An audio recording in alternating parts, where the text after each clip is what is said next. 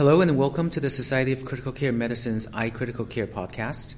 I'm your host, Dr. Ludwig Lin. Today we will be speaking with Tim Buchman, MD, PhD, MCCM. Dr. Buchman is the founding director of the Emory Center for Critical Care. He is a past president of the Society and the incoming editor of the Society's flagship journal, Critical Care Medicine. Today, we'll be speaking about his Congress talk where he discussed strategies for incorporating advanced practice providers into the ICU team. Dr. Buchman, thank you for joining us today. It's a privilege to be here, Dr. Lin. So, um, I'm going to uh, ask you uh, some questions about how to um, go about all of this and how it came about. So, what are some of the trends you see surrounding the use of nurse practitioners and physician assistants? Across the United States, we are seeing a significant uptick in the use of advanced practice providers in critical care and in other fields as well. The well publicized physician shortage has affected many disciplines, primary care, of course, being the one in the mind of the lay public, but it's reached the intensive care unit as well. As predicted by Derek Angus and the COMPACCS Group over 15 years ago, we are now seeing the divergence between the supply of critical care providers and the demand, which is fueled by the baby boomers entering Medicare age. And how did you personally get interested in this area? When I came to Emory as the founding director of the Emory Critical Care Center, one of the first things I did was to poll our communities of stakeholders, our physicians, nurses, allied health personnel, patients, families, administrators, payers, and ask them what were the important attributes of critical care? What are the things that mattered to them? And we came very quickly to a list of three items quality by whatever metric you choose, value, meaning we had to deliver the care at a price that patients, families, and the nation could afford, and access, meaning if they became critically ill, we wanted to get them into the appropriate care environment quickly so that we could mitigate the acute process and prevent secondary complications. One of the challenges around that is to figure out a strategy, a core strategy that'll get you there. And the triad of quality, value, and access is a classic business triad. It's easy to optimize two, but usually at the expense of the third. The strategy we settled on was to try to transform the existing model of critical care, very much a craftsman model where every patient was unique, no two patients were treated the same, into a high reliability model where we had very consistent approaches and predictable outcomes. Then the question was do we have the right workforce? We had the same workforce found in every academic health science center dedicated critical care nurses, and there's no safety device ever been invented that will ever outperform an experienced, well trained critical care nurse. They're the constant workers at the bedside. We have our cyclic workers. These are typically attending physicians who rotate onto the unit for a week and then rotate off. And then we had our transient physicians, typically residents who would come into the unit for a month at a time, but then leave. And we couldn't figure out a way to take that workforce and generate the type of high reliability care that everyone thought was necessary. So we had two choices. We said we could either abandon our core strategy of high reliability care or we could change the workforce. We chose to change the workforce. And our operations plan at the Emory Critical Care Center is to put a critical care qualified advanced practice provider at every bedside 24 7. Today, we employ around 80 such individuals in our system. And this actually leads to my next question, which is what are some models that do work for the integration of nurse practitioners and physician assistants into the ICU? So, for your center, which is academic, it probably presented challenges different from that of, for example, community hospitals, since you have a dual mission of education as well as clinical work. and community hospitals where its entire focus is on clinical work. But both types also have financial concerns. So I would love to hear your experiences and your thoughts about these two different models and how you answered the various concerns. One of the remarkable experiences of advancing the principle of using affiliate providers, advanced practice providers, has been the discovery of how easily they integrate in a variety of practice settings. As you point out, in the community environment, which is typically starved for intensivists, the ability to use them as extensions is self evident. They serve to cover a much larger footprint than any intensivist could cover alone. In the classical teaching environment on services that have traditionally been populated by physician fellows, medical residents, and medical students, they've taken on that role, but they've taken on additional roles. Typically, what will happen is that patients will be allocated to the advanced practice provider service or to the resident teaching service, with the attending intensivist supervising both services during the course of a day. But more importantly, because the advanced practice providers tend to be dedicated to that unit, they become very knowledgeable about unit principles and processes. They become very good at recognizing patients who are off trajectory. And we find increasingly that the advanced practice providers are the ones who are providing direct instruction to the uh, medical physicians, particularly in their early years of ICU rotations. They understand how the unit functions. They can support the uh, physicians in training in integrating into the team for the short periods of time they tend to be there. And as a consequence, they develop mutual respect for one another, which is really wonderful to watch. Do they share patients or do they get assigned different patients as the assignments tend to be uh, it's a great question Consider what happens when a physician trainee is responsible for a patient. Under the rules of the various residency review committees and the ACGME, that physician trainee often has to go to seminars, has an outpatient clinic, is required to take strategic naps, and may, in fact, be on only every fourth night but the patient is going to be in the ICU continuously throughout that period. So there has to be a relationship that allows easy handover from the physician trainee to the affiliate provider and back again. It does become a mutually supportive relationship, and the most successful physician trainees will view the advanced practice providers as their partners in care of the patient do you have didactic rounds and are all the team members present? Do you have different work and didactic rounds for the various individuals? How, how does that work?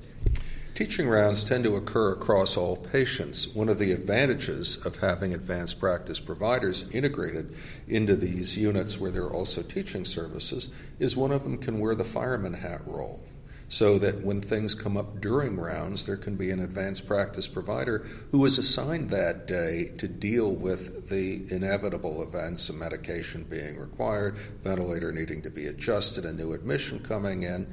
And that really facilitates the conduct of the teaching rounds. That's just one example of how affiliate providers can integrate and support the teaching mission.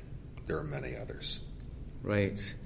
And how does the process of training them occur? This is an absolutely critical aspect of integrating advanced practice providers into critical care services. Historically, what was done was that the new advanced practice provider coming to an ICU service was given a white coat, a stethoscope, a pat on the back, and a wish for good luck. That didn't work terribly well. It wasn't effective preparation. The second thing that happened was relatively focused on the job training, understanding there had to be a period of one on one apprenticeship or mentorship before that individual was ready to fly solo, as it were. That still exists in some contexts and in some locations. Our view is that adult education needs to be structured and it needs to be competency focused. It's one of the reasons why we developed the very first residency program for affiliate providers in the country that takes both nurse practitioners as well as physician assistants and trains them up to a common set of competencies in critical care medicine. By competencies, I mean the knowledge and the operational knowledge that can be applied. I mean skills such as placement of invasive lines. And I mean attitudes that allow them to work effectively not only with families in crisis, but also with the diverse members of the caregiving community, whether they be attending physicians or consultants or respiratory therapists or pharmacists or nutrition support specialists, allow them to work effectively with all of those groups and to integrate their recommendations and advice into a coherent approach to the patient. Were there any surprises for you during this integration process? There are always surprises. The best surprises were how well our acute care nurse physician trainees and our physician assistant trainees work together. Despite the fact they come from very different traditions and very different approaches, their enthusiasm, their willingness to support one another in the training program has been just a delight to watch. And it pleases me that the two communities of PAs and ACNPs who we've trained up in critical care see themselves as a common whole. It is the rule rather than the exception that an ACNP will hand off to a PA and back again. I see. I wanted to ask you a little bit more also about the workflow in the ICU with this multidisciplinary approach. If I think on the fly about care process that occurs for each individual critically ill patient, when they first come in, there is a period when we are trying to diagnose their problem list, and then we come up with a treatment plan and then we try to implement that treatment plan and try to deal with any unforeseen changes in the clinical condition or deal with the complications. How would this multidisciplinary team divvy up those various stages of the process? Question. So let me ask you and ask our listeners to think for just a moment about their own ICU as it exists today. To ask what percentage of the patients in your ICU at this moment are truly acutely critically ill. By that I mean their brain is swelling, they can't oxygenate, the patient is in hypovolemic shock because they've bled out, they're in septic shock. What percentage of the patients actually fit that description? I've asked this question around the world of ICU directors and medical attendings, and I always get the same answer somewhere between 15 and 20 percent. And it's very clear that those patients benefit from the immediate participation intervention of a highly experienced physician. The wheels are coming off the bus, as it were, and we're trying to keep the bus upright. Most cases, we are able to identify and control the underlying process. The bleeding gets stopped, the pus gets drained, whatever it happens to be. And then they become part of a second class of patients that I refer to with uh, appreciation to my pediatric colleagues as feeders and growers. These are patients who should improve provided they get tender loving care, appropriate support, and uh, recognition of problems. Those patients don't really need a physician. They need an advanced practice provider, a set of protocols, and the experience to recognize when the patient is veering off trajectory. There's a third group of patients in our units.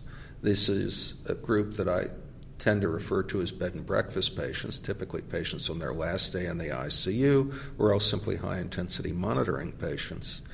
They don't really need a physician either. They're just there to make sure that the vital signs are not going awry and they're being prepped for transfer out to the general ward.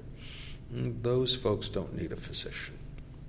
And then finally, we're seeing this expanding group of chronically critically ill patients. They come in two general flavors. The first is the frequent flyer, the patient who uh, is well known to both the emergency department and the ICU because they have a problem that frequently exacerbates. Might be the cystic fibrosis patient with an infection or the congestive heart failure patient who is unable to get the prescriptions filled. Either way, they come into the unit, they tend to be sick for a little while. Everybody knows the patient, everybody knows what to do, and a couple of days later, they're well enough to leave. There's another chronically critically ill patient.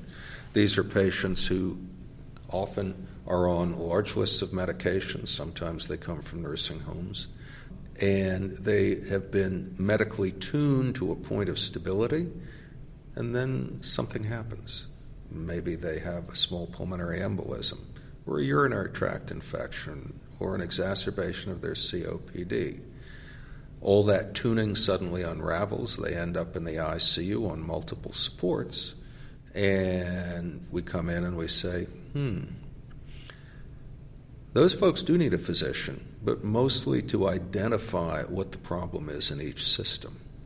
I often describe this as picking up the rock and making sure we recognize what crawls out from under it for each of the various systems.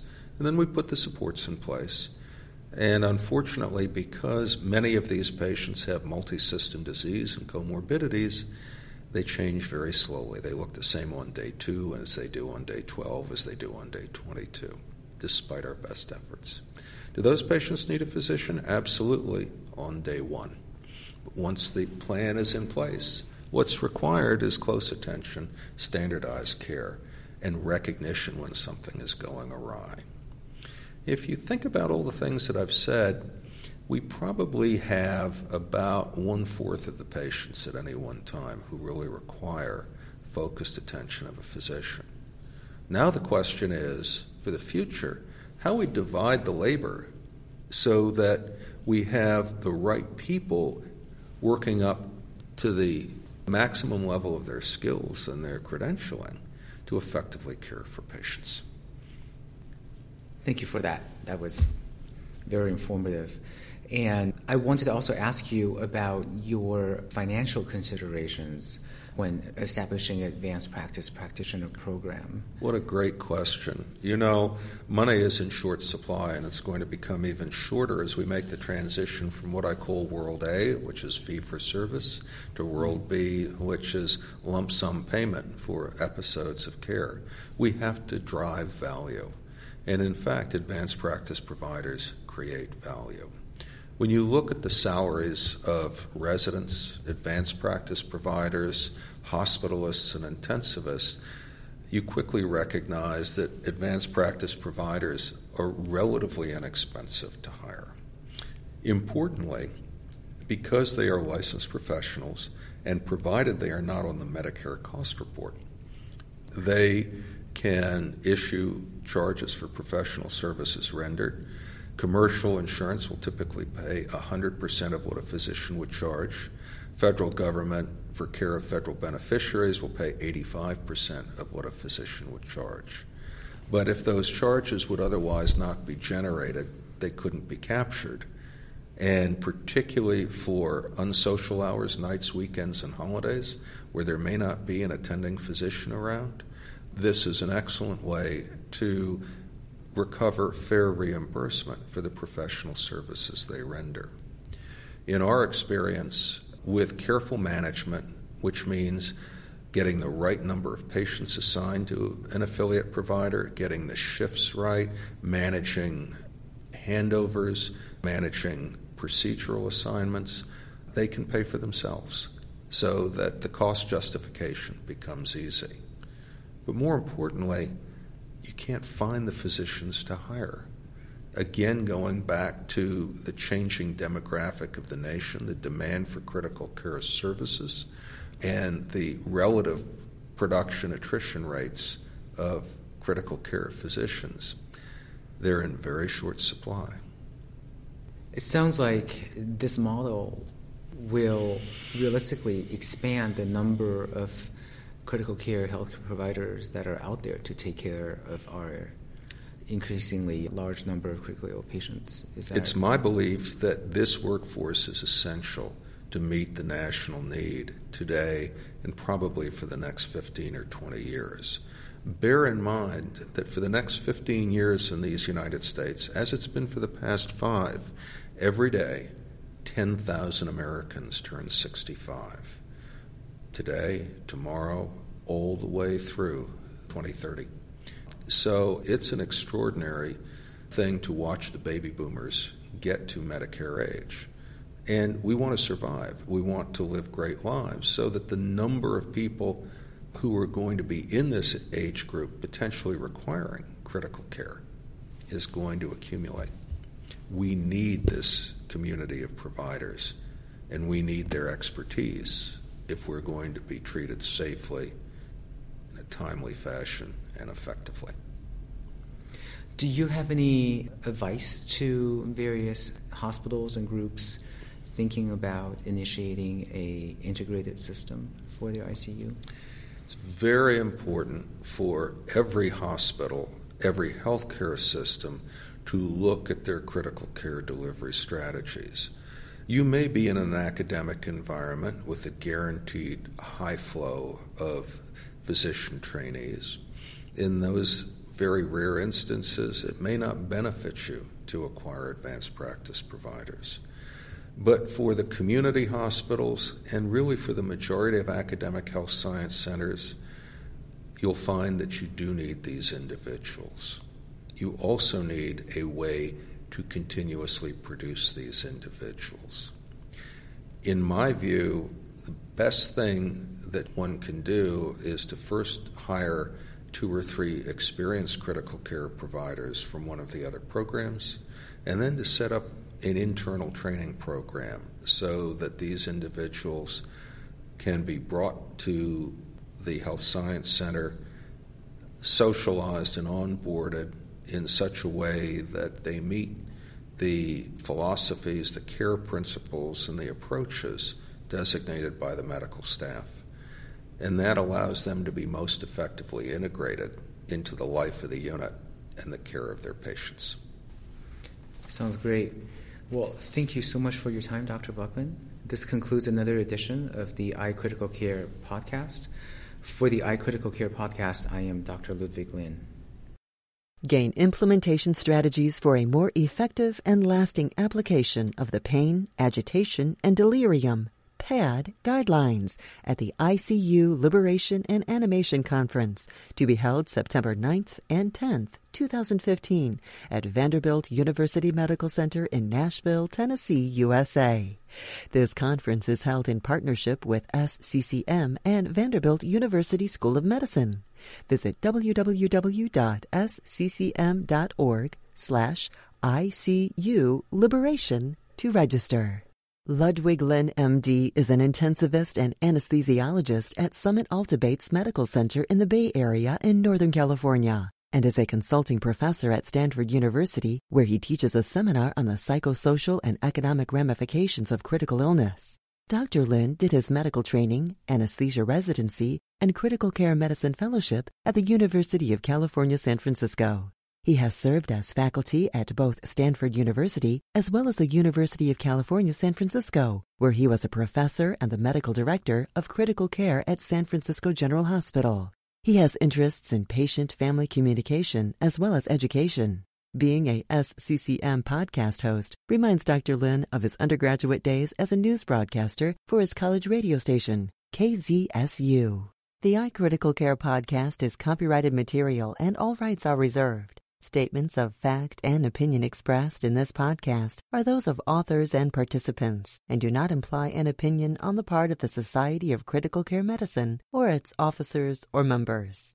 To contact the editorial staff of the iCritical Care podcast with questions, comments, or ideas, please email icriticalcare at sccm.org or info at sccm.org.